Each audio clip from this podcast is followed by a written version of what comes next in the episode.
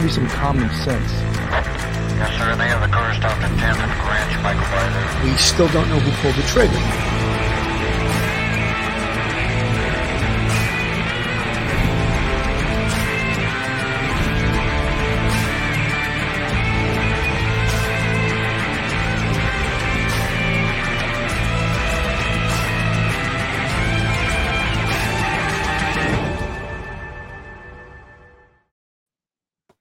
Everyone, and welcome to Police Off the Cuff Real Crime Stories. I'm your host, retired NYPD Sergeant Bill Cannon, 27 year veteran, retired out of Manhattan North Homicide Squad. And with me tonight is retired NYPD detective and straight out of Brooklyn, Phil Grimaldi. How you doing tonight, Phil? I'm doing pretty good, Billy, and I'm very uh, excited to get into this case. This is going to be a great one.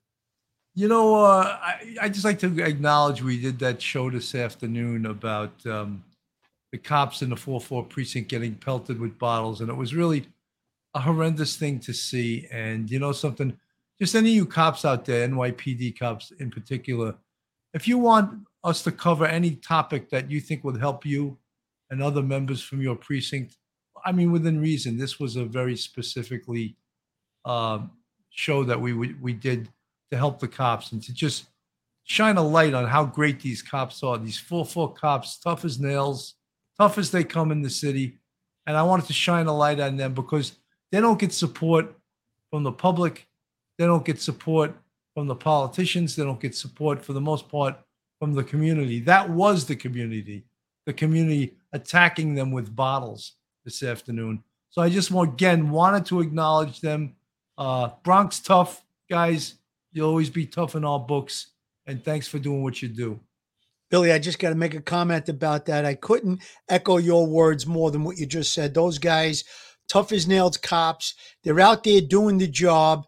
And I think the fact that the media doesn't give enough kudos to the cops, I mean, generally the community at large does not want that kind of, uh, you know, uh, bottle throwing at police officers. They don't want to reject the police. They don't want to defund the police. The good people, this is a small percentage of, of people in, in most of the cities that cause all this havoc and mayhem. So the good people generally ask them about the police. They don't want to defund the police. I think those cops are really up against it. Uh, it was great that we were able to focus on that and show that video. I don't know how well the media is replaying that video, but uh, great job by those cops, NYPD the finest. They don't call them the finest for nothing. God bless you guys out there and all law enforcement across the country. Stay safe out there. You know something I, I see in the chat, Lieutenant Pete Pranzo, a 3-2 and a street crime unit legend. If the street crime unit was around and that happened, street crime would have backed up the 4-4 and just cleaned up that corner like like a sanitation sweeping machine, you know?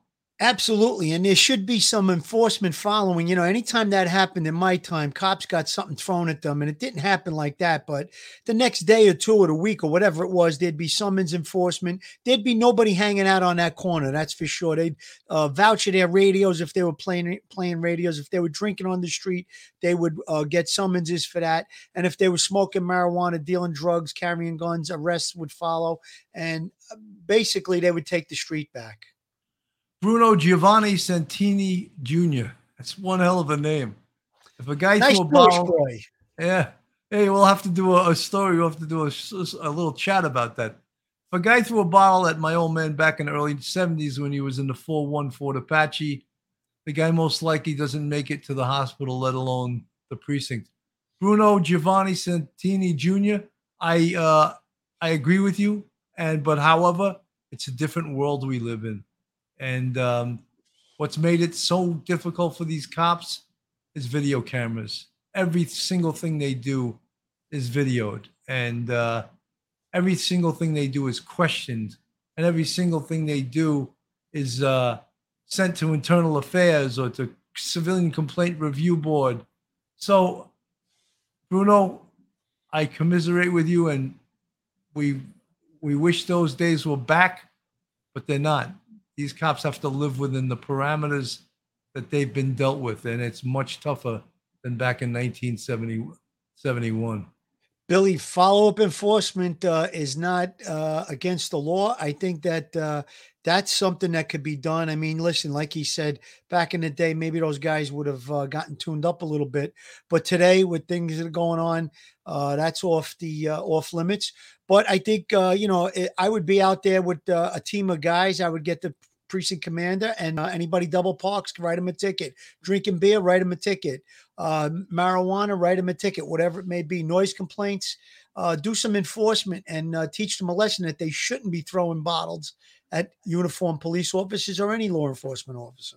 One hundred percent. So, Phil, why don't you tell our audience what what are we covering tonight? What what what story are we doing tonight? Okay, this uh, t- tonight we're coming up on the 50th anniversary, August the 27th. Uh, I'm sorry, August the 22nd, 1972. At about 3 p.m., there was a bank robbery in Brooklyn in my old neighborhood. I was about 11 years old at the time, and uh, these two individuals entered the bank. There was a getaway driver outside, and the bank robbery goes awry. The driver notices a police car, takes off uh, leaves the other two armed individuals, one with a shotgun. I believe the other one had a machine gun. And there's a 14 hour standoff. Hostages are taken. Right there, you have uh, John uh, Wartzik, which is, uh, he was uh, portrayed by Al Pacino in the movie Dog Day Afternoon. Uh, his n- name in the movie was Sonny. And the real second robber was Sal Naturile. Naturile. Uh, Sal was killed uh, at the end of the heist, and uh, he was played by uh, oh geez, I don't have John Cazale, who was Fredo yeah. in The Godfather. Right, everyone Cazale. knows John Cazale, not as John Cazale, but as Fredo in The Godfather. It became a name. Uh, Fredo became synonymous with a name for the useless brother too right? Are we getting into? Uh, no, no, I'm not. Gonna, I'm not going to segue into that, but that's what it has become. Yes, yes, yeah. Fredo has become the name for useless brother, and I mean, I'm not making that up. Yeah, I mean, l- listen, Fredo turned in The Godfather. Fredo turned on Michael and gave him up. He was almost killed. So again, it, it, was like a turncoat, a traitor. So that's uh, really, you know, it's it's it's the brother that turned on him. But uh, Cazale played a great part in the movie. Uh, the movie was nominated for six Academy Awards. However, it won Best Screenplay. Um, there was really uh, uh, a lot of uh, dramatization in the movie, but uh, at about three o'clock when the bank robbery takes place, uh, it was broadcast all over the radio and news that there was a hostage situation going on in Brooklyn, and I live not far from there. So uh, me and two of my friends went on the uh, subway. We got off at the Avenue P station, which was like two stations down from where we got on at Avenue U. And we went to the area. It was obviously closed off, but there was a schoolyard like a little bit uh, to the right of, of the building across the street. So we went around the block and we walked into the schoolyard and we had probably gotten to maybe 4.30ish, I guess it was 4, 4.30. And we were like, we had a front row seat to all the excitement and, and the, the whole situation that was going on.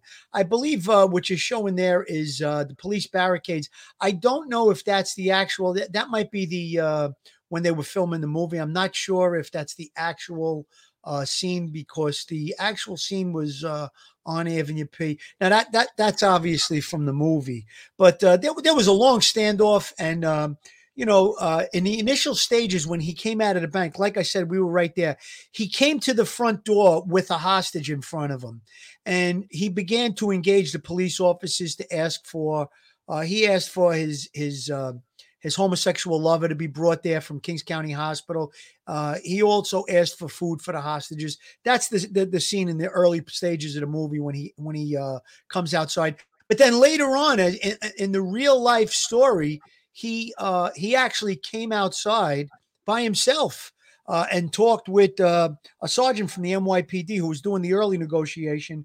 Uh, that was uh, uh, in the movie. He was uh, played as uh, Eugene Moretti, and then uh, eventually the FBI came in. They took over the negotiations. And that was an agent by the name of Sheldon, Special Agent Sheldon.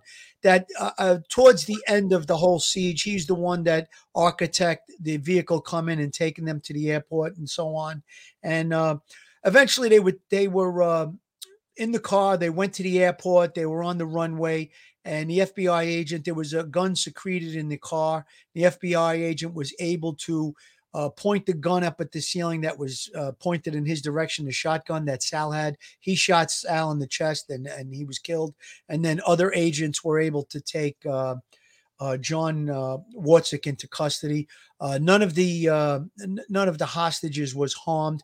However, during negotiation, he did let one. He let the security guard out who was experiencing, I believe, an asthma attack, and he gave another hostage up. Uh, at the airport. So there was some negotiation. This was really one of the uh, early uh, hostage negotiation uh, uh, actual incidents that took place in New York City. And, uh, you know, a lot was learned from this case. And it was really quite a wild story. You know, the, the, initial story was that he robbed the bank because he wanted to get uh, the money for a sex change operation for his homosexual lover that you saw there that was being dramatized in the movie. Um, however, when you, when you see some of the documentaries, I did a lot of research. I watched a couple of documentaries on the real John Wartzik, and he's obviously very, very uh, wild character. I would classify him as a, an extreme narcissist, as a sex addict.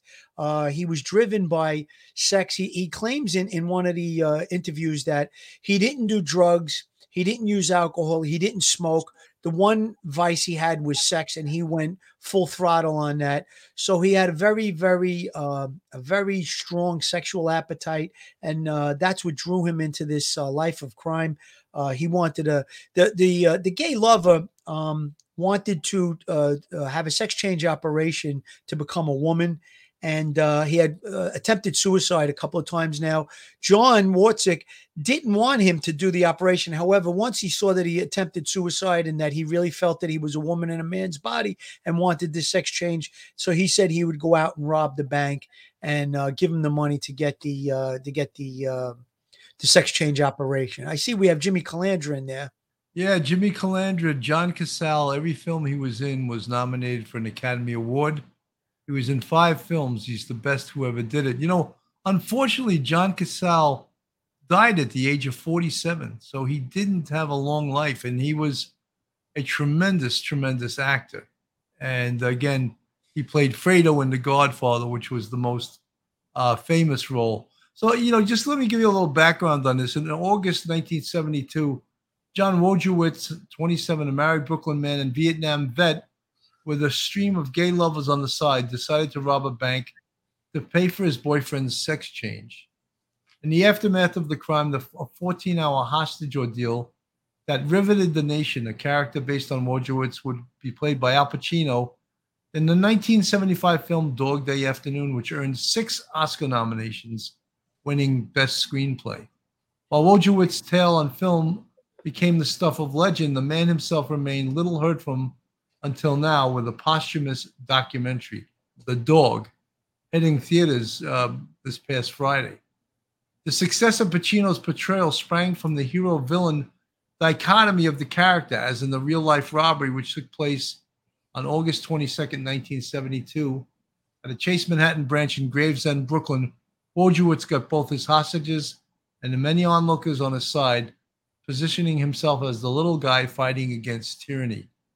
The Dog, which shows interviews with Wojciech from 2002 two, until his death four years later, proves his reality was more outlandish than any movie.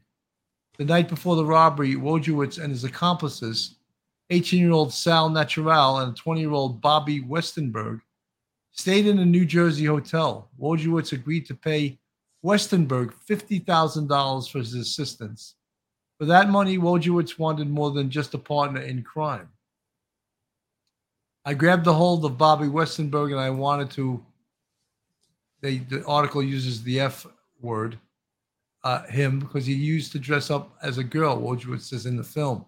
He goes, I don't want you effing me. I said, I'm giving you $50,000 and you're going to tell him I'm not getting F out of it. So then F up. There's a lot. The self described pervert met his wife, Carmen, at a bank where they both worked in the mid 1960s. Wojciech was drafted soon after and had his first homosexual experience during basic training.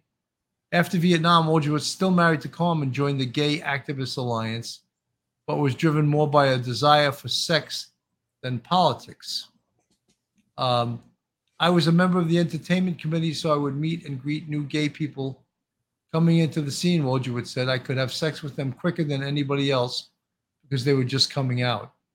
He was considered a disgrace at GAA dances. He would fall on a couch and start having sex with somebody in a semi public place. Randy Wicker, a journalist who helped Wojciech negotiate the film rights to his story, tells the Post his reputation within GAA was the guy is a Looney Tune. So, just giving you a little background on this guy, he doesn't sound like he's wrapped too tight, but uh, that's a little background on the story. Yeah, I wanted to give a shout out to Jimmy Calandra. He's uh, got the podcast, A Bath Avenue Story. Jimmy says, I believe he said in there that uh, Cazale was 43 when he passed Bill. I know he died of brain cancer at a young age. He did do five films or so and uh, really tremendous actor. It's really a shame that he did die at a, at a young age. But uh, yeah, I, I, mean, the, the way that the movie portrayed uh, this John uh, Wartzik, or I don't even know how to pronounce his name, Wartzowick, Wartzowicz. Wartzowicz, uh, yeah. Yeah, he, he had a very, very uh, he was a sex addict and he was pretty wild and when he would meet people he would he had like a lot of shock value in what he said. When he first met you he would say outlandish things. He was almost like i think i said to you earlier today bill he was like a, a howard stern of bank robbers because he was like a shock jock. He would say wild off the off the wall things and uh one of the people that did a documentary actually taped some phone calls with him and he would answer the phone and say it's what's the code word they'd have to say dog? And he'd say hold on i'll get him and, and you'd have to call between midnight and 6 a.m i guess he was a, a night owl. And he would demand outlandish amounts of money and stuff. So uh, i think he received from the uh, rights to the screenplay was seventy five hundred dollars while he was in jail from Warner Brothers, and um, I think that uh, twenty five hundred of it was given to um, they portrayed him as Leon in the movie. Uh, his name was um, Ernest uh, Ernest Aaron. Uh, the, they called him Ernie. Uh, uh there, there he is. That's yeah. him on the screen. Yeah, th- that's Ernie. Uh, I guess after the sex change operation, or maybe before, I don't even know. But uh, yeah, so it, there, there, was a wild set of circumstances in, uh, around this case. Now, the movie showed Wartzik as a more rational person than he really was. That's one of the statements that I read when I was doing a little background on him. And believe it or not, back in the 70s, there was a national gay task force that actually approved of the script because it was uh, you know it was talking about he was one of the first people to have a, a, a gay wedding uh, in new york you know he was married to a woman carmen Bifulco. they had two kids um, during the time when when uh, you know, the hostage situation was going on they actually had the wife carmen speak to him on the phone uh, he also had conversation with uh, they they portrayed him as Leon, but that was Ernie Ernest Aaron. They brought him to the scene, and uh, he was in the Kings County Hospital, I believe, in the uh, in the psych ward. And they brought him there because he had attempted suicide to try and have a dialogue with John, not to hurt the hostages and to possibly release them.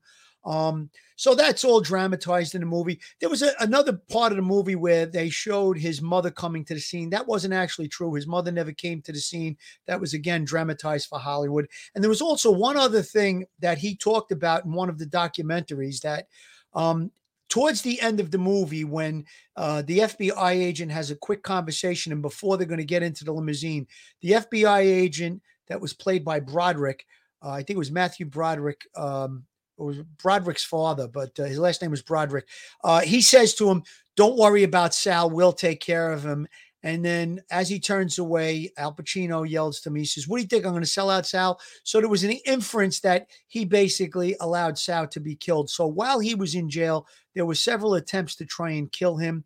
Uh, the screenwriter who threw that in there said he felt terrible about it, that he had to spend a year and a half in solitary confinement because there was uh, attempts made on his life based on that scene that didn't actually happen. It wasn't true. It was dramatized for the movie. So again, sometimes things are put in there that aren't always true. But uh, th- there was um, there was one teller.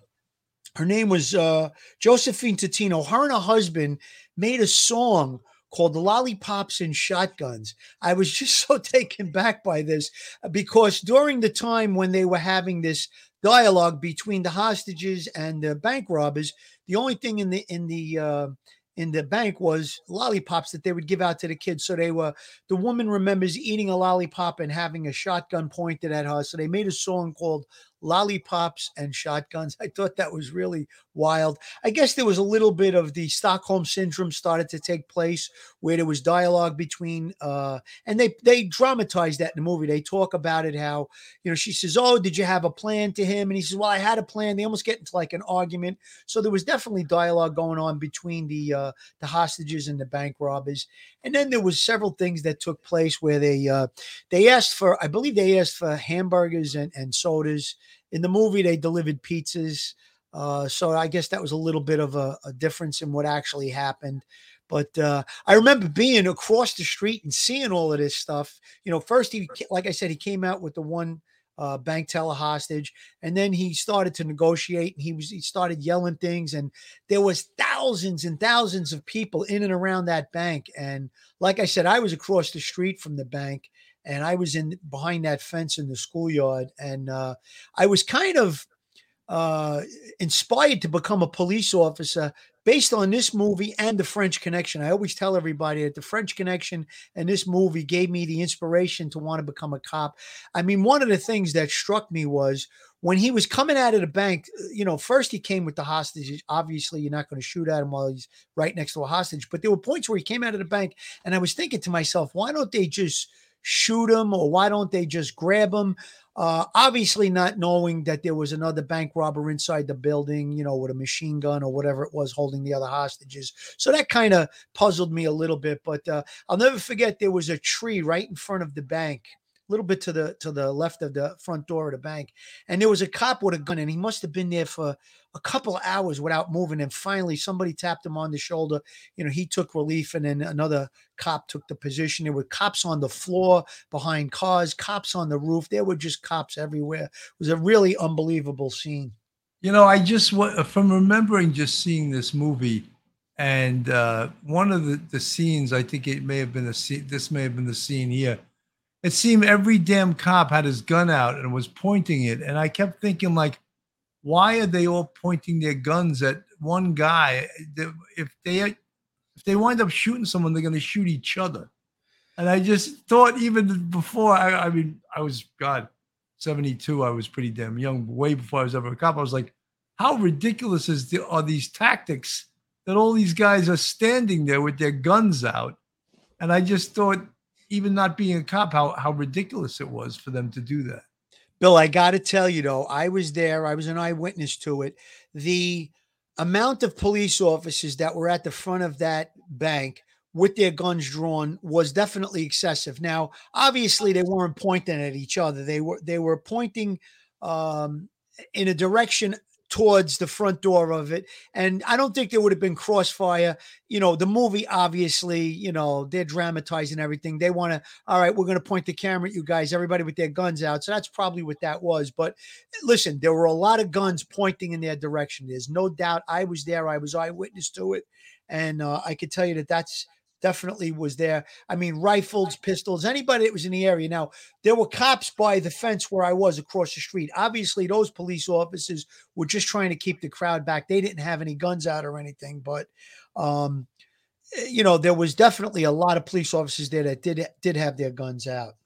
You know, one of the things the uh, the director was a, a gentleman named Sidney Lumet, and one of the things that they said was uh, was sort of great was that um, uh, John Wojciechowicz, whatever this guy's last name is, it's very tough to pronounce. Whatzik, just say Whatzik. Uh, it's Whatzik? He he actually looked a lot like, or Al Pacino looked a lot like him.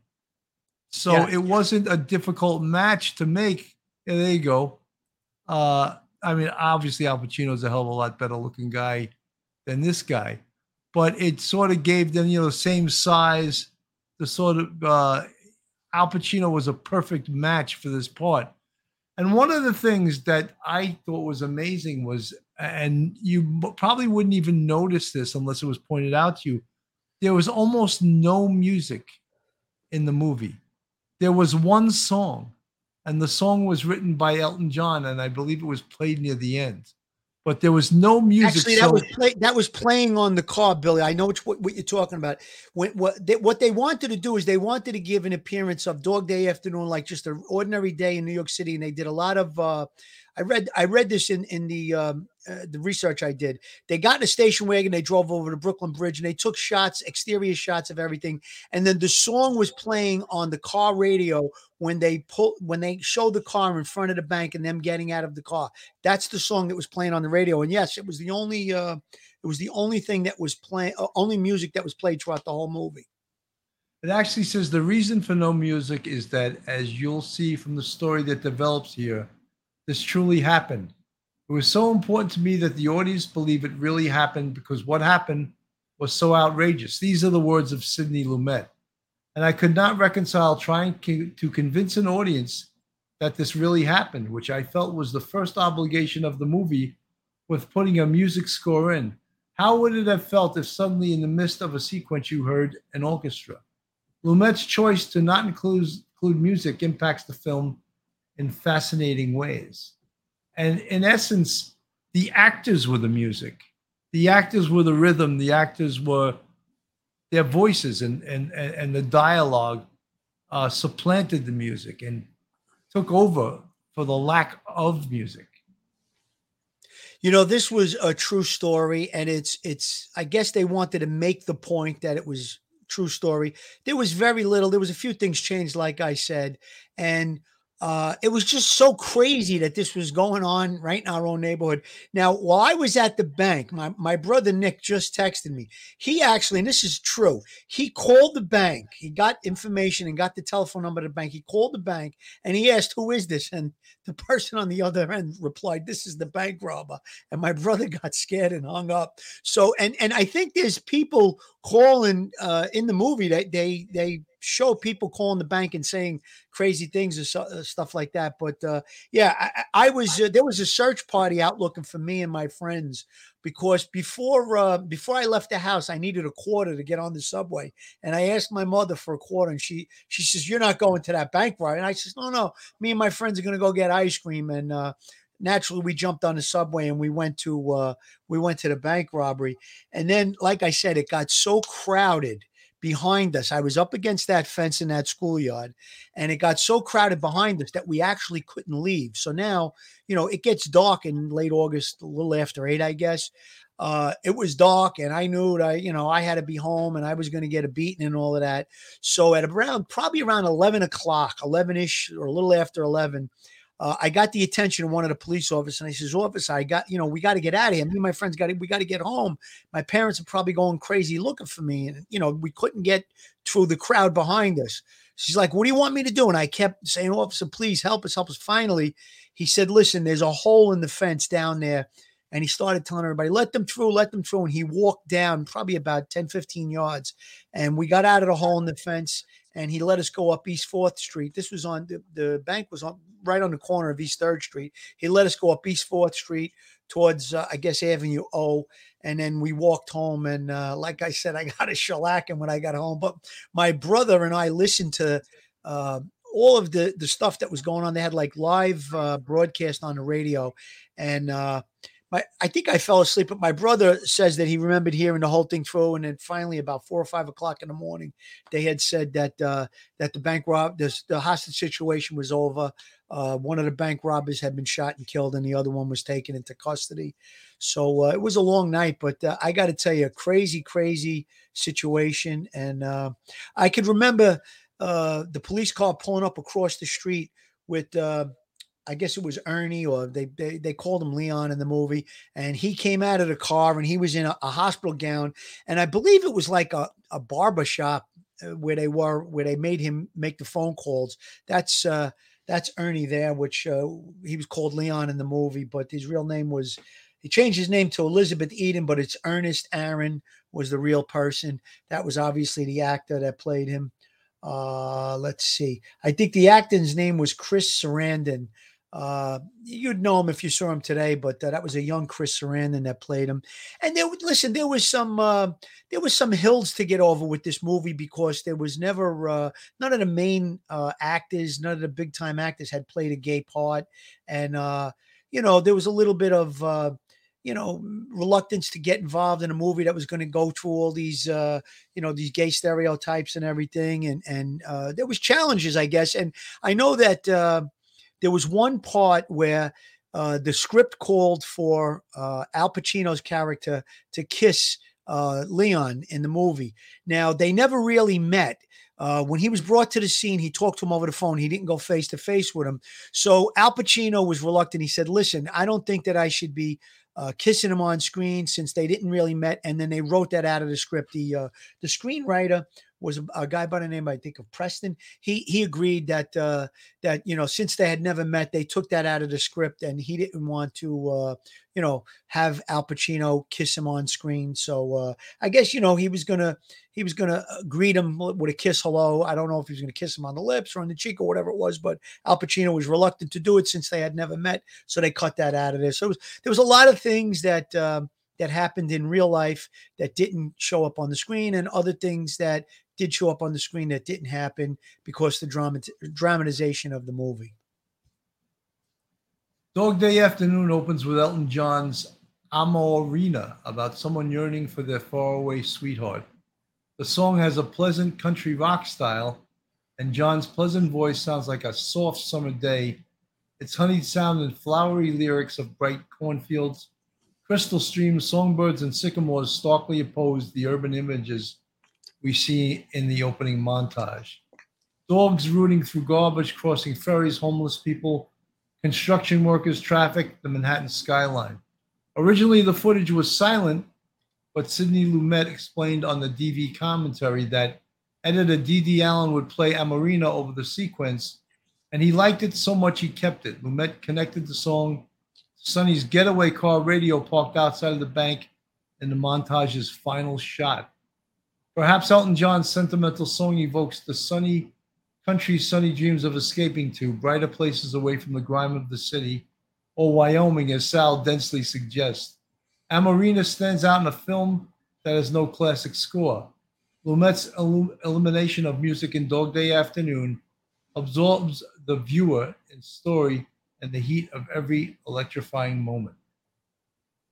I don't think I could have said that that well without reading that. That's yeah, that was pretty, uh, pretty, uh, pretty intense, right? You, you know, Billy, the, the, when they filmed the movie, now, like I said, the actual bank robbery took place at 450 Avenue P. It was on Avenue P and the corner of East Third Street in Brooklyn and Gravesend.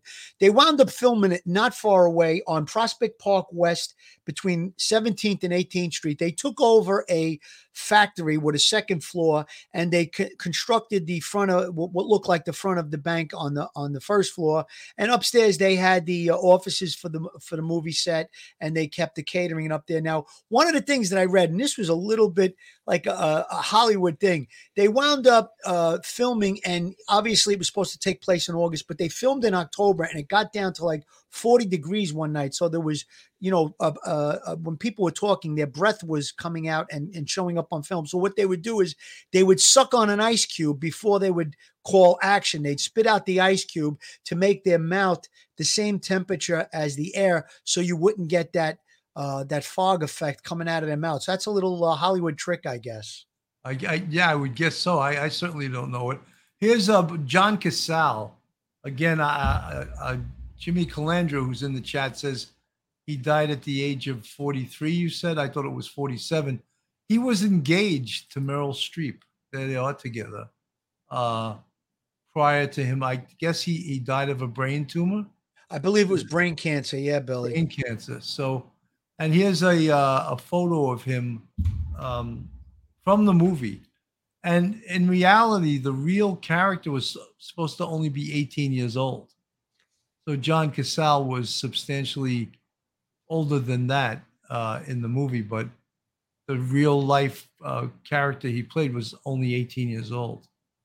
You know, one of the other things that I found very interesting that uh, Sidney Lumet, who was obviously the director in the in the film, uh, was allowing the actors to ad lib certain scenes where they said, "Listen, just stay close to the script. You didn't have to go exact." So when John Cazale was asked by uh, Sonny uh, Al Pacino where he wanted to go, and they didn't have anything written in on the script as far as what his answer was going to be. So he he said, "Sal, what country do you want to go to?" And John Cazale responds, "Wyoming." And uh, I believe it was Sidney Lament, uh, Sidney Lumet, and the the uh, the screenwriter Preston, they had to like hold their mouth with laughter when he said that, but he said it with such a serious face. He was really, truly a great actor because you you could tell he said it like he believed that that was a country, you know, Wyoming. So uh, again, I that remember that line, uh, like it was said yesterday, and, and that it was so funny because obviously, you know, Wyoming is not a country. Uh, you know, it's a state, and uh, you could see someone that was ignorant and from the streets and uneducated to say something like that. Yeah, there was a couple of other scenes that were uh, ad libbed, like where the uh, police sergeant is is having dialogue with with Al Pacino, and he says, "Yeah, well, he's uh, he or she like he makes a mistake, but they left it in because uh, it was natural. It, it sounded, you know, real, legit. So uh, again, uh, a lot of things uh, sometimes, and you and I, Bill, know that when we did." Um, the perfect murder episodes there was some ad libbing in the first uh, that was the first time we met we did some ad libbing in uh in that show and they kept it they you know the, the script we looked Yeah, who, who did who did I lose the Oscar to that year? brad pitt wasn't it brad Yeah, pitt yeah, right? might Brad Pitt. Yeah. Chick Eastwater, Sidney Lumet directed Serpico a few years before Dog Day. You know, back in the day, I loved that movie Serpico. I tried to watch it recently. It's so dated that it's like actually laughable. Some movies get dated and you can't watch them in the same way. And I wonder uh, if you watch Dog Day Afternoon today, if it would be dated in that way. I don't know. I like going back to Serpico, The French Connection, Dog Day Afternoon, because those were movies. They were like inspiring to me as a kid. Uh, like, like I said, to want to become a cop, especially The French Connection. I mean, that was also filmed in my neighborhood. A lot of the scenes of the car chase took place just a few blocks from where I lived along Stewart Avenue and then down 86th Street.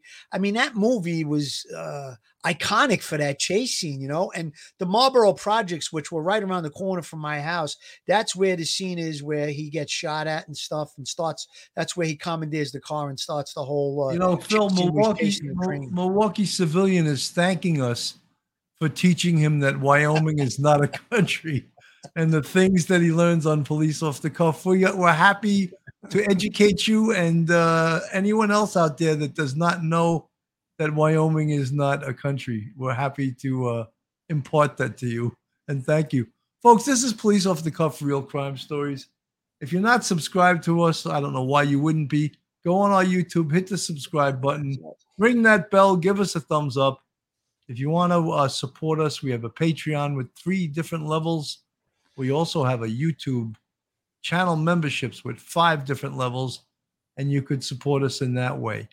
Uh, these old movies, I mean, when I talk about a movie being dated, you can watch certain movies like for The Godfather will never be dated. First of all, it's really a period piece. I think the the dates that it was filmed were uh I would think it was in the the 40s or 50s, right? And then it gets into maybe the the early 60s at the latest, right? Yeah, I don't think it goes beyond that. So it's in those that that that frame, and you could see that by the the outfits the people are wearing, the costumes, uh, the suits. You know, it fits that time. The cars, of course. if you take one and two, I think you're going from the 20s to the 60s, like you said, probably like the, the early 20s. Uh, that's when he's working, you know, when uh, um, Robert De Niro's character is working in the uh, in the Sala Maria, I guess it is, and then you go all the way to probably like the early late 50s, early 60s. Of course, they're talking about the Cuban Missile Crisis uh, time there when when uh, you know when uh, the the Castros took over Cuba. So yeah, it's probably uh, th- that time period. But I got to tell you, I could watch that movie a hundred times. I could watch The French Connection a hundred times. I didn't rewatch Dog Day Afternoon for this uh, episode that we're doing. However, there's about three different documentaries. I watched two of them. There's a third one called The Dog. I think it's going to be very interesting. It really shows you what a narcissist and what a psychopath and what a sex addict this John uh, really was. Uh, he was uh, all over the map, and and he was very shocking from the first minute he met people that wanted to do uh, any type of a documentary or talk to him about it. He would come out with shocking things, like he he, he said some really wild off the wall things to the people that wound up doing the dog. And he first met it was a a man and a woman that that uh, produced it. Um, Frank uh, Keraudren and Allison Berg. When he met Frank, the first thing he says is, I want to F you.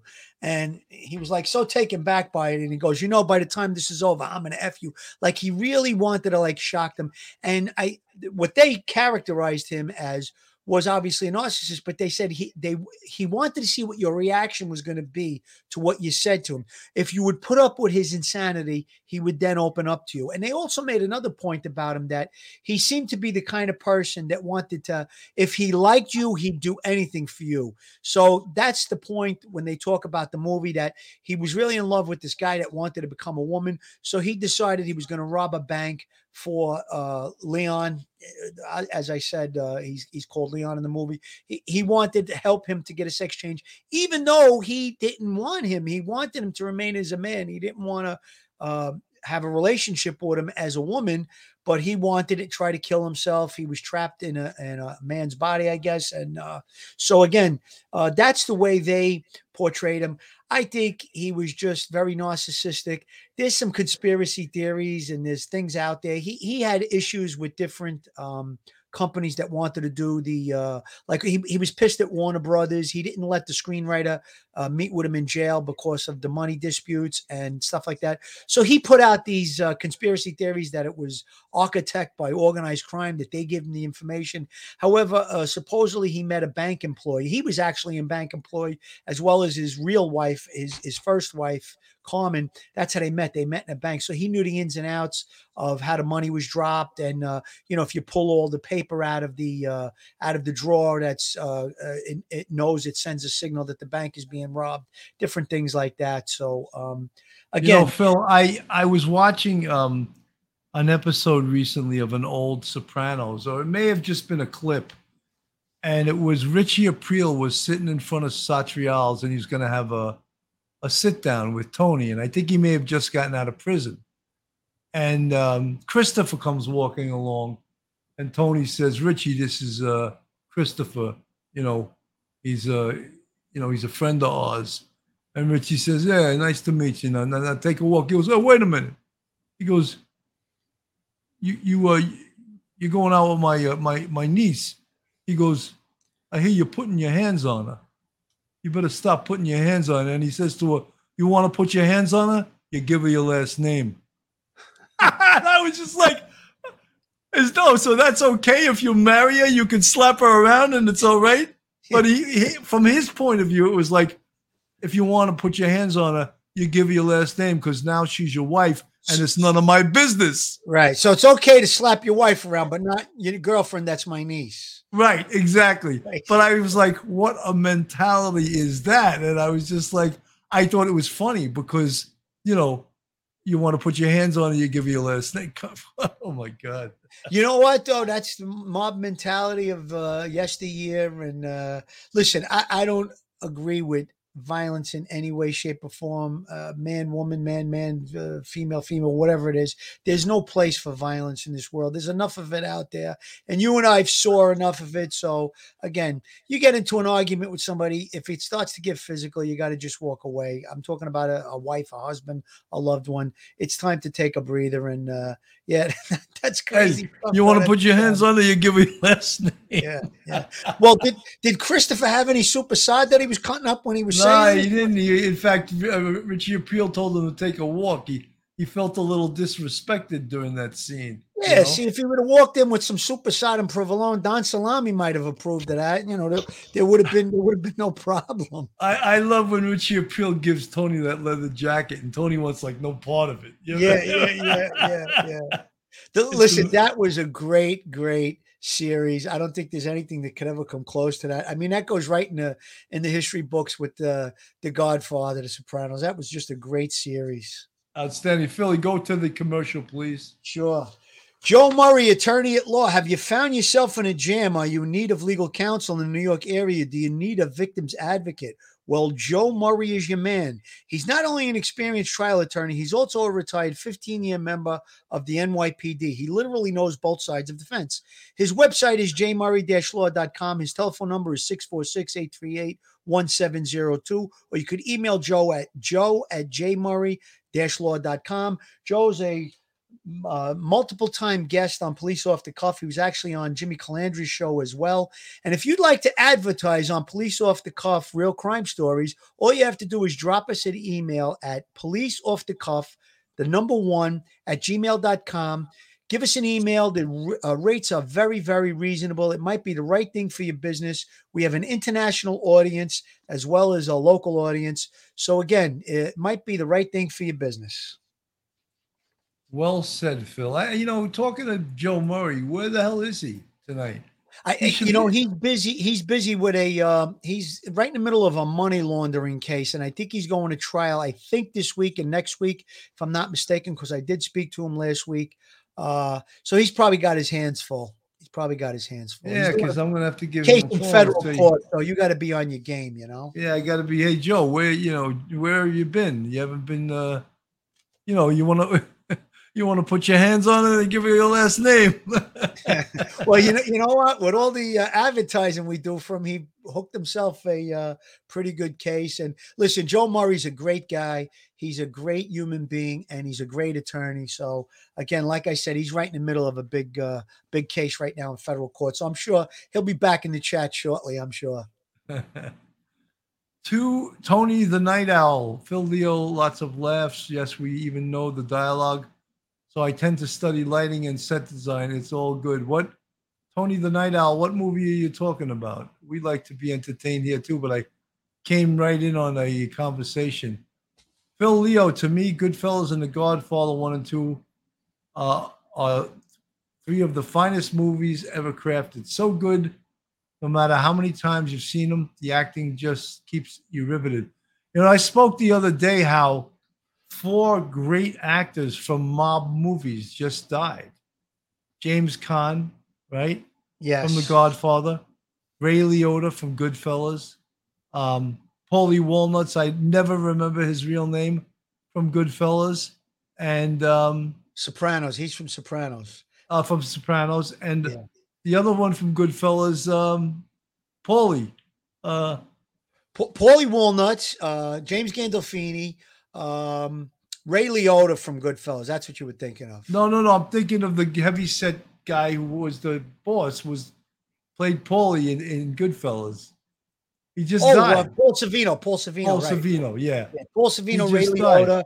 Uh, yeah, and then James Gandolfini died a couple of years ago, and then Oh, oh, had, longer uh, than you think. Longer than you think. James, Yeah, I mean, J- James Gandolfini was um, he was a tremendous actor. oh tremendous, tremendous. The guy didn't even do his best stuff yet. You know, he had uh, he had a lot of uh, solid work ahead of him. You know, and uh, Yeah.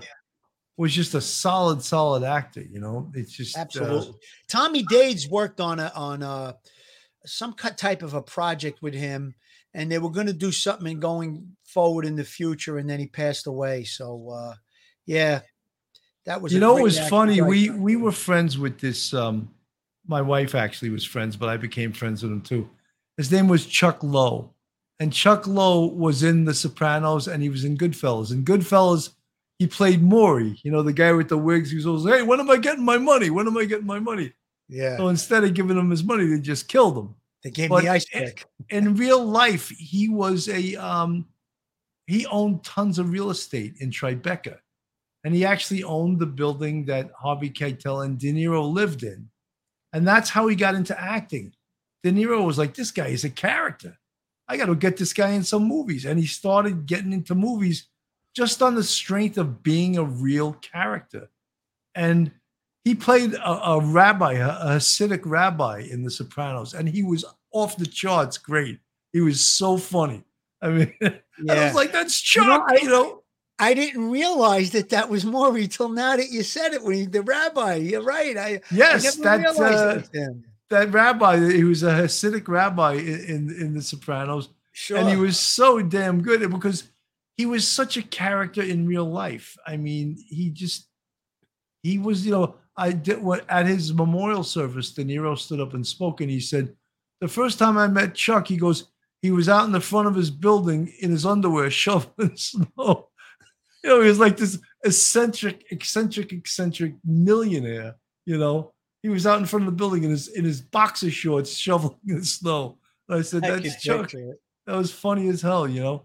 That and then when I learned about him, I mean, the guy had like, he was a brilliant guy. He had, like he was a, like an electrical engineer. He had all this amazing education.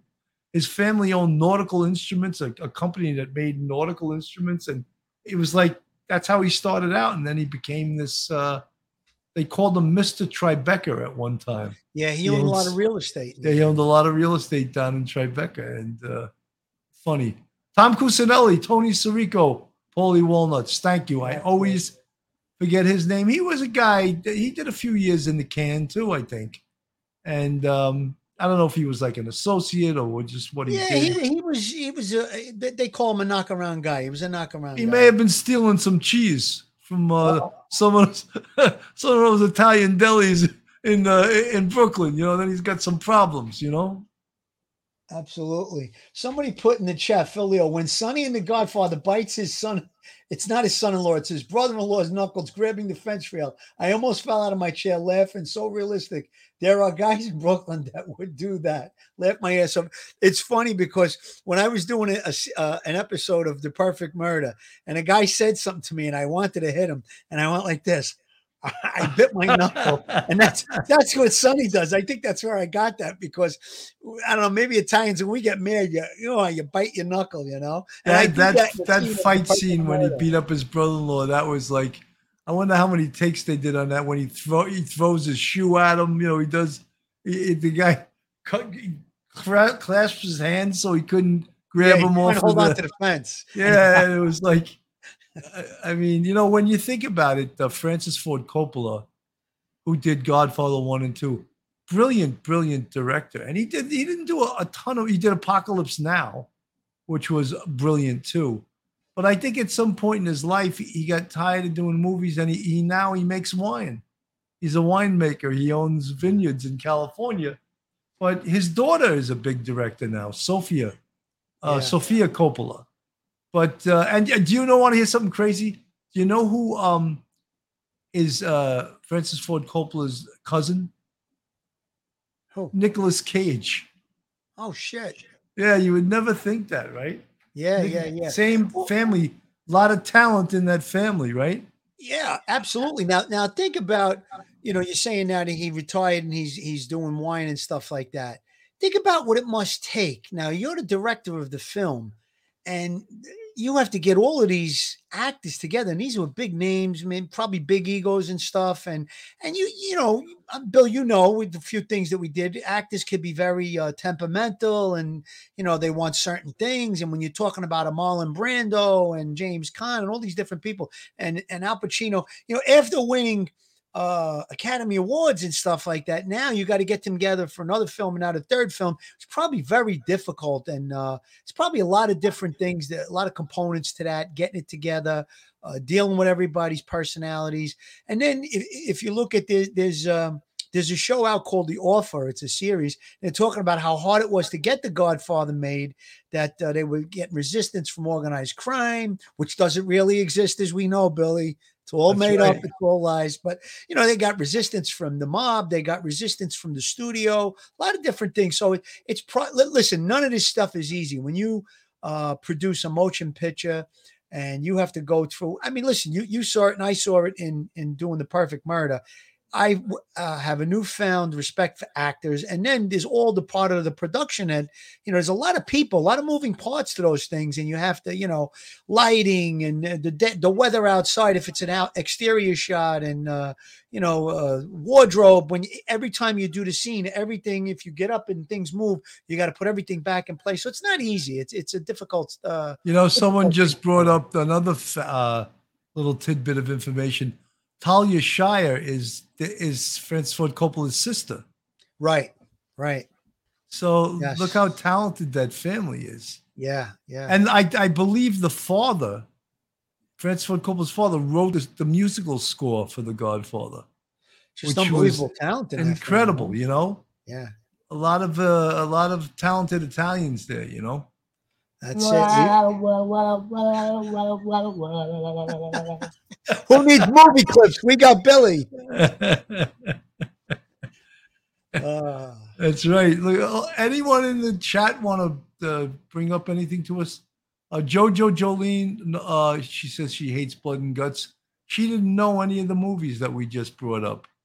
You know, just Jojo uh, Jolene, you're not the only one. Although I plan to watch The Godfather. Yeah, I guess uh, that's Kim Allison answering Jojo Jolene. So some people didn't see those movies. I mean, if you didn't see The Godfather one and two, I mean, three is is is okay, but really you should sit down. It's long long period of time, but you will not regret it. People, uh, you know, they binge watch a lot of different series and shows. That's one. If you haven't seen that, Godfather, French Connection, great movie. Uh, Goodfellas, great movie, even though it's a little blood and guts type stuff. And then Dog Day Afternoon, I think, is a great movie. Serpico, I think, has also got uh, some great acting in it. Uh, there's a lot of great movies, a lot of great movies out there from the 70s and 80s. Today, it seems like they're redoing a lot of movies. They're running out of things to write about. But well, everything now is on Netflix or HBO, like that show Ozark on Netflix. That's a great show. yeah, yeah. I mean, tremendous. And I'm not like, I don't re- usually get drawn into Netflix. I don't know how my wife and my kids got me to watch that. And uh, tremendous acting. I mean, you know, is that the one with Kevin Costner? no, no, that's another thing. That's uh, I can't think of the name of that now. That's on that big ranch. Yes, That's like a yes. western. Yeah, my, that's my pretty wife, good my wife too. and kids got sucked into that one with Kevin Costner. Yeah, that's pretty good too. I mean, hell is the some of these um some of these series, you know, you get you get sucked in, uh it's unbelievable, you know. Okay, Sandra H says she loves Ozark. Yeah, ex- Oh, Yellowstone. Yellowstone, Yellowstone, is the one it. with uh Yes, that's Kevin Costner. That's it. yeah. There, there- Billy, there's a question here from Milwaukee Civilian. It says, "What are Bill and Phil's favorite cop, not mob films in terms of accuracy?" Go ahead, Bill. You answer. Cop film? Cop film, your without a doubt, the greatest cop series ever made is The Wire on HBO from Baltimore. They caught everything right on the head. The language of the streets, the acting was tremendous. The stories, it was just, I, I think there's like five or six years of it. Buy the whole series, buy it and watch it and binge it. It is so great. It's, I, I can't say how, I mean, you know, when you're looking for authenticity in a cop show, it's it's amazing. They even got like the crime scene stuff correct, you know, which I thought was amazing. And I was like, wow, you know, there, there was one scene where a guy gets strangled in a prison, right? And a, he guy strangles him with his arm. Then he takes a little ligature and he ties it around his neck and puts him ties him to a doorknob and lets his weight go. And people like, you can die that way. So you certainly can die that way. It cut, cuts off your carotid artery and you're dead. But guess what? When they did the autopsy, they said, wait a minute. This ligature didn't cause his death. And the reason being is dead bodies don't bruise. So if he was killed by that ligature, there should be bruising around the neck. But he was already dead. Yeah. So only someone that knew crime scene or science would know that. And they they caught that in the wire. And I was like, that was brilliant. Dead Absolutely. bodies do not bruise. And I was like, that was great, you know? I got to agree with you, Bill. Series wise, The Wire was unbelievable. I uh, I always borrow a, a, a term that I picked up in The Wire was when they talk about a good cop, they used to say he's good police. He's good police. That Oh, that he's was- no, he's real police. They said Real- he, he was once real police. They say that. Yes, right. But th- but there was there was a, a, a black guy that played a detective in that show, and he would refer to a guy that was Bunk. good- You talk about bunk.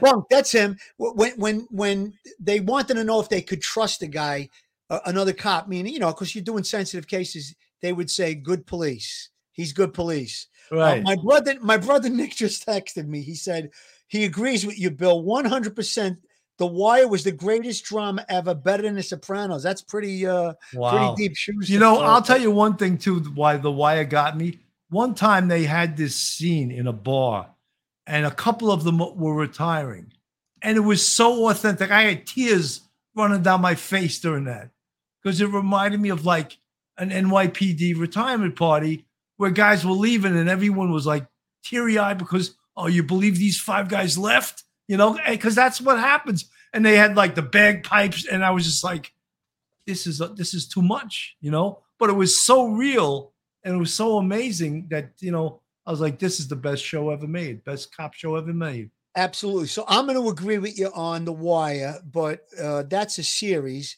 My favorite cop movie was The French Connection. That really gave me the inspiration to be become a cop. That was about a narcotics takedown. Everybody will know the story. If you didn't see that, that's definitely a great one to to catch.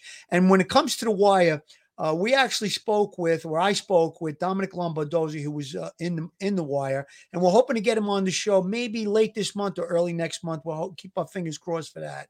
And um, there was an actor that was in the wire, Michael K. Williams, who died recently. I got the opportunity to meet him several times in Brooklyn over at Spumoni Gardens, and he was just such a gentleman what a great guy he was. It was really sad that he died. He was a great actor, and as many people as came up to him and wanted an autograph or wanted to take a picture, he never said no to anybody. He was a really good guy, and I think he was very authentic, and it's unfortunate that he passed away. But yeah, that that, was that big scar across his face was more than authentic. Yeah, exactly. You know? Exactly. Yeah, yeah. He came from he came from the tough side of town. He grew up in the projects, I believe, and uh, he obviously obviously had some scrapes and stuff. But uh, it was real real tragic that he died at a young age. No, But, he uh, was he was a great actor. He was almost like Shakespearean. That guy. yeah. Uh, he was yeah, so yeah. good. You know. Yeah. I think uh, one of his last films, he played Robin Hood, if I'm not mistaken.